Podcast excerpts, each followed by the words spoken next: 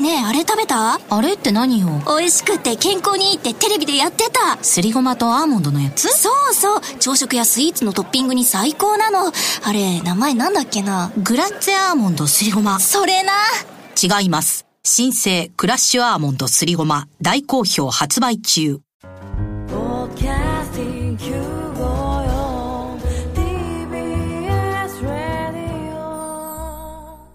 TBS ラジオ、ポッドキャスティングをお聞きの皆さん、こんにちは。安住紳一郎の日曜天国、アシスタントディレクターの中山一輝です。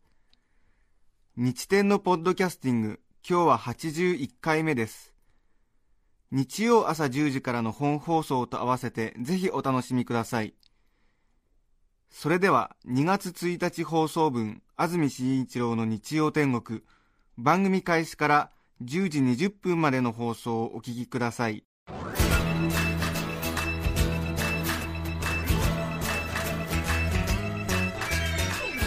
安住紳一郎の日曜天国。おはようございます。2月1日日曜日朝10時になりました。TBS アナウンサー安住紳一郎です。おはようございます。中澤由美子です。皆さんはどんな日曜日の朝をお迎えでしょうか？さていよいよ2月に入りましたね、逃げる2月去る3月。本当に早いんですよね。年度末はね、えー。よく言いますけれども。さて木曜日ぐらいからですかね。関東地方ずっと雨が続いてましたけれども。うん。金曜日の夜はすごい大雨でしたよね。あーそうなんですびっくりするくらいの雨が夕方から夜にかけて降っていたなという感じもありますし、えー昨日も少し雨残ってましたよ本当そうねでした。息も白く寒かったです。うん。はい。一転今朝は晴れ渡りましてええ。やはり風はまだ強いんですけれども雨が続いていたせいか非常に空気が澄んでいまして道の一番向こうの遠くまで太陽が照らしているような本当に視界がきれいに開けた快晴に恵まれていますけれどもそうですね。多分富士山がきれいに見渡せますよという方もね今日はたくさんいらっしゃるんじゃないかなと思いますけれどはい。本当にいい天気になりました、はい。気温も少し高めなんでしょうかね。現在赤坂は9.5度というう気温が出ています。今日の2月1日の天気ですが関東各地1日を通してよく晴れそうだということです。ただ北部群馬県の山沿いでは日中いっぱい雪が降りやすいそうです。群馬県の北部ですからみなかみ町新東村国村のあたりでしょうか？ああそうですね、ええ。はい。電波は届いていますでしょうか？そうですね。はい。北寄りの風が夕方にかけて強く吹き海上では高波にも注意が必要だということです。日中の気温は10度前後まで上がりますが冷たい北風で体感的には気温以下の寒さと感じそうだということです。お出かけの際は十分暖かい格好を用意していくのがいいかもしれません。はいそれからお気づきの方多いかと思いますけども今朝地震がありましたあねりましたね。ええ。えー7時前ですよね。えー結構揺れた感じがしました。そうですよね、はい。結構揺れたなっていう感じで結構また揺れる時間が長かったのでええええ。もしかしたら大きな地震になっているのかなというふうな気持ちありましたけれども東京では東京、千葉、神奈川の多くでは震度2だったですね。あそうなんですね、えー今日午前6時52分頃東北地方と関東地方で地震があり福島県と茨城県で震度4を観測しました、震度4を観測したのは福島県の二本松市、田村市、勝尾村。失礼桂尾村、南相馬市。そしてえー茨城県の鉾田市で震度4を観測したということですね。はい。えー震源地は茨城県沖で震源の深さは30キロ。地震の規模を示すマグニチュードは5.8と推定されています震度4は、えー茨城だと鉾田市、それから震度3のところだと、えー茨城では水戸、日立、北茨城、ひたちなか、東海村、つくば、それから、えー栃木ですと大田原、宇都宮、小山、群馬だと桐生、渋川、赤城、埼玉だと大利根、宮代、そして千葉だと、えー香取、それから印西などが震度3を記録しているということです。はい。ちょっとねびっくりされた方多いんじゃないかなと思いますけれどもね。あんまり大きな被害が今のところ出ていないようなので、はい。ほっとしますけどね、ね。うん、うん。日曜日、本当今日でも天気いいですね、気持ちいいです、うん。え。本当に晴れ晴れしてますね、え。ねいやー本当多分富士山どこから見えるんじゃないかなと思ってええ。今朝あちこちから探してるんですけどね、はい、ないんですよね。ビルが邪魔して。そうなんですよね。はい。ええ。きっとね見えてるところあるんですよねそうですよね。きっとね。ええ。ねえ。見えますからね。いいな、ええ。はい。あのたまに出張で飛行機利用するんですけど、はい。羽田空港の滑走路入ると右手にたまに富士山きれいにぽっこり見えたりするんですよね。あそうなんですね。羽田空港から見えるって全然知らなかったんで、え見た時は一瞬、うん。あれ富士山かな富士山じゃないような気もするしな富士山だよなみたいな、えー。そういう気持ちになりますよね、うん。離陸する前なんですよ、へえええ滑走路でこう動いてる時にねうん綺麗に天気がいいと見えたりしますよね、へなんか全然富士山への信仰とかは普段意識してないつもりですけどもやはりなんかこう晴れた日になると富士山を探してしまうというね。わかりますね。ね。ええなんかねそんな気持ちをやはり皆さんもお持ちなんじゃないかなと思いますさていよいよ2月ということで東京、神奈川の中学校の入学試験が解禁になるんですかね、えー中学校入試なんかがもうそろそろ勉強熱心な方はね私立中学を狙っているという方はもう始まっているようですけれども、ね。多分今日じゃないですかね、結構ね、ええ。学校の受験があるのは、集中しますからね受験日。そうですよはね、い。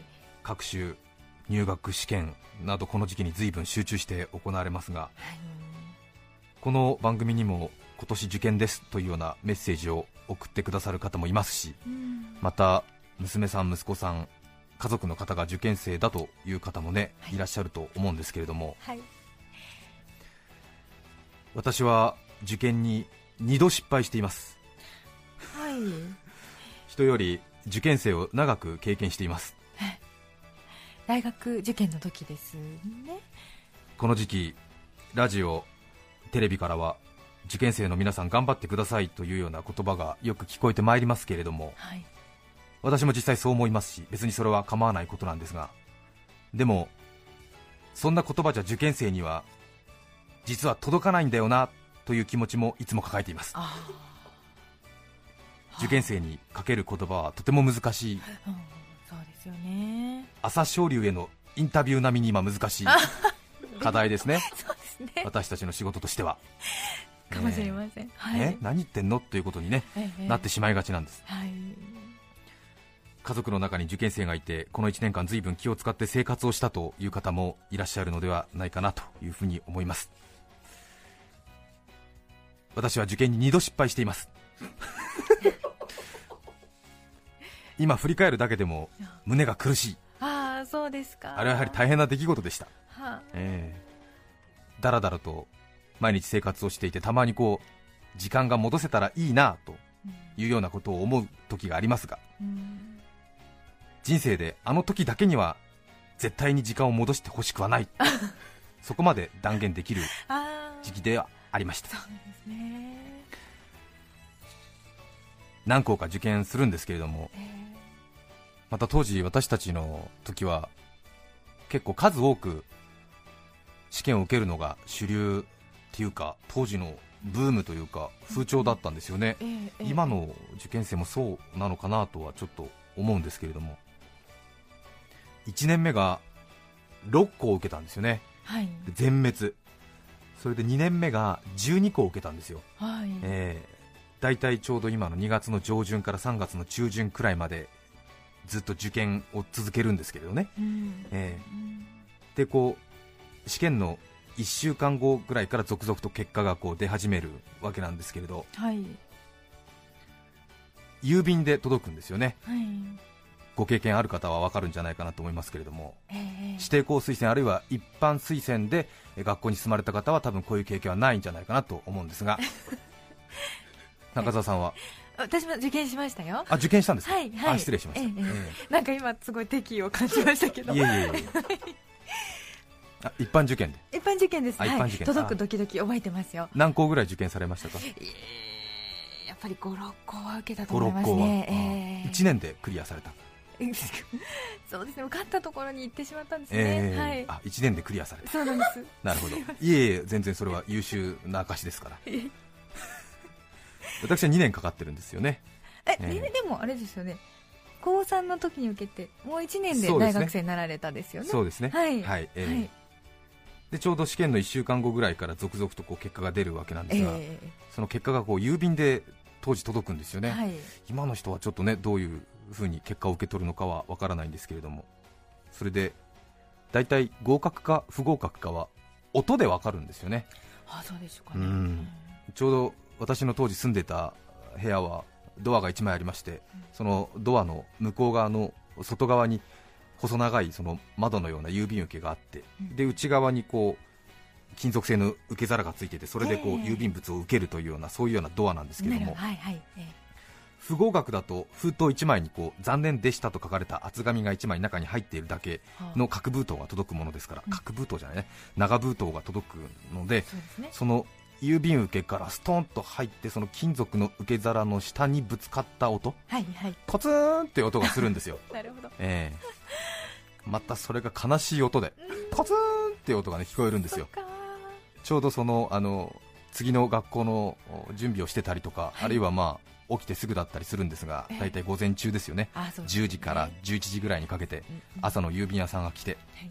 そのポツンっていう音がはい悲しい音でねそれを私何十回って聞いてるわけですよ。ポツンポツンっていう音を、ええ。で受かっているとこう大判の封筒に封筒に入学の案内書などがこうわっさりと入っているんでこう分厚いのが来るんですよね。なるほどなるほどね。ええ。えでこう郵便屋さんが郵便の受け口にこう新聞を押し込むような感じでこうあ。ガサガサって入れてくれるわけですよ、ええ。中にこうなんか入学の案内書とかなんか寄付金のお知らせとかあなんか請求申し込みの書類なんかを一式で入ってるわけですね。それをこう新聞よろしくちょっと入らないぐらいの勢いでうん。ゴソゴソゴソって、入れてくれるんですよね、はい。それでこうバイクが止まるような音がするんですよ、はい。ブーブーンっわー受かったそうですねうんそうなんですよね、はい。ええ。でも大体はコツンって音でで聞かないようにはしてるんだけどもやっぱりちょっとその音がね聞こえてしまうんですよね。申し合わせたようにどの大学も不合格通知はそういうものだったですかね。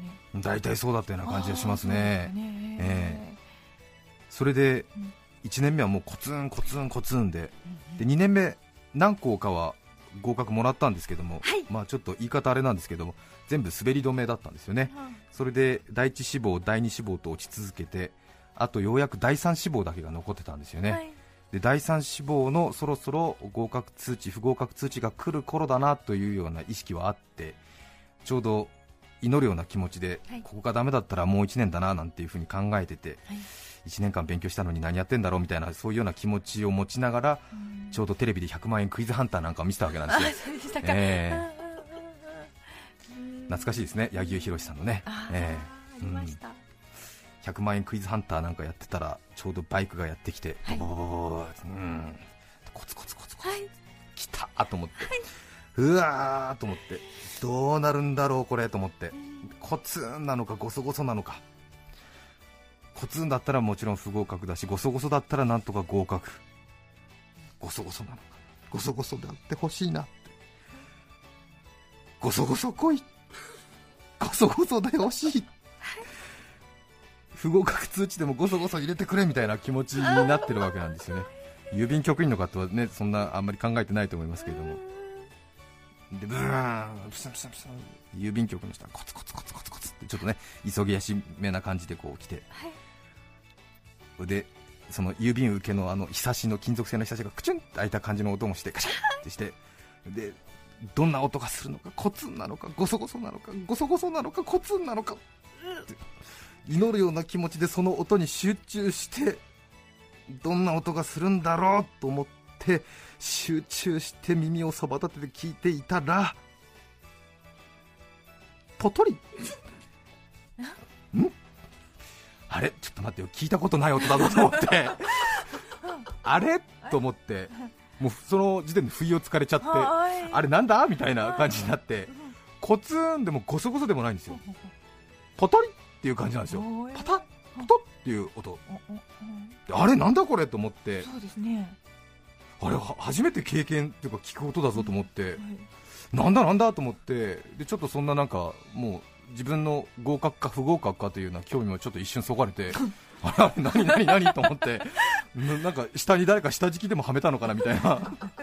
誰かスポンジでも引いたみたいな感じでわさわさって玄関の方に行って開けたらその第三志望の学校の封筒で、あやっぱりお知らせじゃんと思って、はい。でも見たことない大きさと思って。はい。で後々分かるんですけども当然それは初めて聞く音にふさわしい初体験に相当する封筒だったんですよ。ちょうどコツンとごそごその重量感の真ん中のポトリですね、えー薄くもない厚くもない中途半端な厚さ。うん。コツンとごそごその間のポトリ。皆さんお気づきでございましょうか？合格と不合格の真ん中の重量感ですね。言ってしまえば。ここまで言えばお分かりになるのではないでしょうかそうです。正解は補欠合格のお知らせだったんです。ごめんなさい笑っちゃう。ちょっと私の受験生生活を笑わないでほしい。びっくりしました。まさにミドルな感じなんですよ。ミドルだかええ。重量感的にも真ん中。結論的にも真ん中、ええ不合格だと中に厚紙1枚入ってるんでちょうどねなんかこう物を立てかけたようなコツンと音がするんですけどわかりますわかります。補欠合格だとうん。中にあの補欠ですけどあなたは入りますか？入りたいんだったら電話くださいと。で電話くれたらあの入学の手続きの書類をその分厚い封筒を送りますっていうような A4 の紙の便箋2枚ぐらいをこう3つに折りたたんだようなものが長封筒に入ってるんでコツンではなくてポトリっていう音をねするんですよこうして私は、えー第三志望に補欠で合格というなんともえー鉛色のメダルをもらって受験生活を締めくくったのでした。そっかでもでもあれですよね。待っててくださいじゃなくて、そこで一応合格は確定だったんですよね。あの本人が希望すれば。あ本人が希望すればそうですね。えじゃあまあはい。ーうん。よ。かったですよ。まあ良かったんですけどもね、ねえ。ー。まあでも第三志望であ大丈夫ですか？BGM が若干途切れた感じになりましたが。何か緊急のお知らせでも特になく分かりました、ちょうど第三志望に補欠で入ったということになるんですけどね。ね。えはい。ーまあいろいろあった 受験生活でしたけども。いやいやはいそうですよね。補欠で入学した私のこの後の話は前もお話ししたと思いますけれども補欠で学校に入ったこと皆さんはありますか？ないでしょうね。ある方いらっしゃいますかね？ええ。ええ。結構いらっしゃると思いますよ。そうですかね、え学校で初めて同級生と顔合わせがあるんですよね。そのクラス全員集められてそれでその学級会みたいな学級会じゃないですね。なんかこれからの生活の案内みたいなのを先生が説明してくれる集まりがあるんですけれどもうん。その時に出血をね取るんですよね、はい。えーそれで先生が前に立ってクラス80人ぐらいいるのかな、ええ。結構いるんですけどね、ええで相川君、安倍さん、石田さん、岩田さんなんつってこう、はい。えー出血取るわけですよ。はい。どうやらあいうえお順だなっていうのはなんとなく途中で気づくわけですよ。すね。すると私、安住紳一郎という名前をつけているものですから、出てます。本当は前半で呼ばれなくちゃいけないんですけれども、どうやらもう石田さん、岩田さんで井の段に行っちゃってるわけですよ、あであれおかしいなと思って、待て待てと思って俺の名前を安住と呼んだなと思って、山で待とうじゃねえかと思ってたあら矢作さん、和田さん、渡辺さんってなっちゃって、えあれ、和まで行ったぞみたいな、どうなってんだこれはと思って、クラス間違えたかなと思って。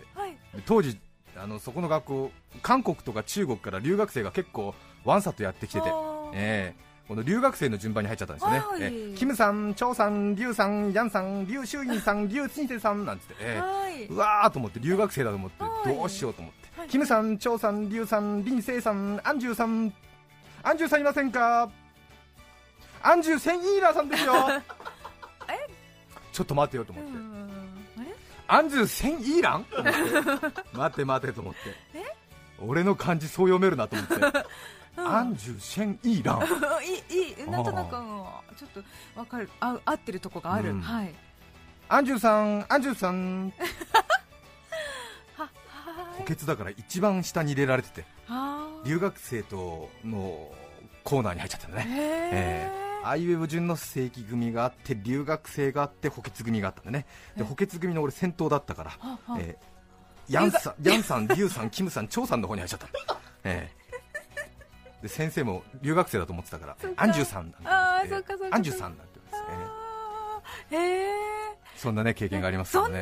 そんな補欠合格の人そんなくっきりし分けてたんですね。なんかねやっぱりちょっと、うん。あの最初だけでしたけどね、まあね。こうやっぱり並びがいろいろあって、なんかそれぞれのなんかありましたよ、こおうどのルートから入ってきたかっていうのが、ーええ。ーしばらくは私、日本語が抜群にうまい中国人留学生だと思われてましたけれども、えーなかなか、えーいい体験でした、えー前置きが長くなりましたが、受験生の皆さん、頑張ってください。え はいそうですよね。はい。さてえーそれからラジオを聴きの皆さんにもう一つ今日はお知らせがあります。残念ながら、えーポッドキャストでお楽しみの方は今日はこの辺で失礼いたします。大変申し訳ございませんがポッドキャストの皆さんにはお話を聞かせられません。申し申し訳ありません。何ですか？ではポッドキャストの皆さん今日はこの辺で失礼いたします 2月1日放送分、安住紳一郎の日曜天国、10時20分までをお聞きいただきました。安住紳一郎のポッドキャスト天国。今日は途中で大変失礼をいたしました。私ちょっと関東の人と大事な話がありまして。大したことございませんのでどうぞあまりお気になさらず。ごめんあそわせ。954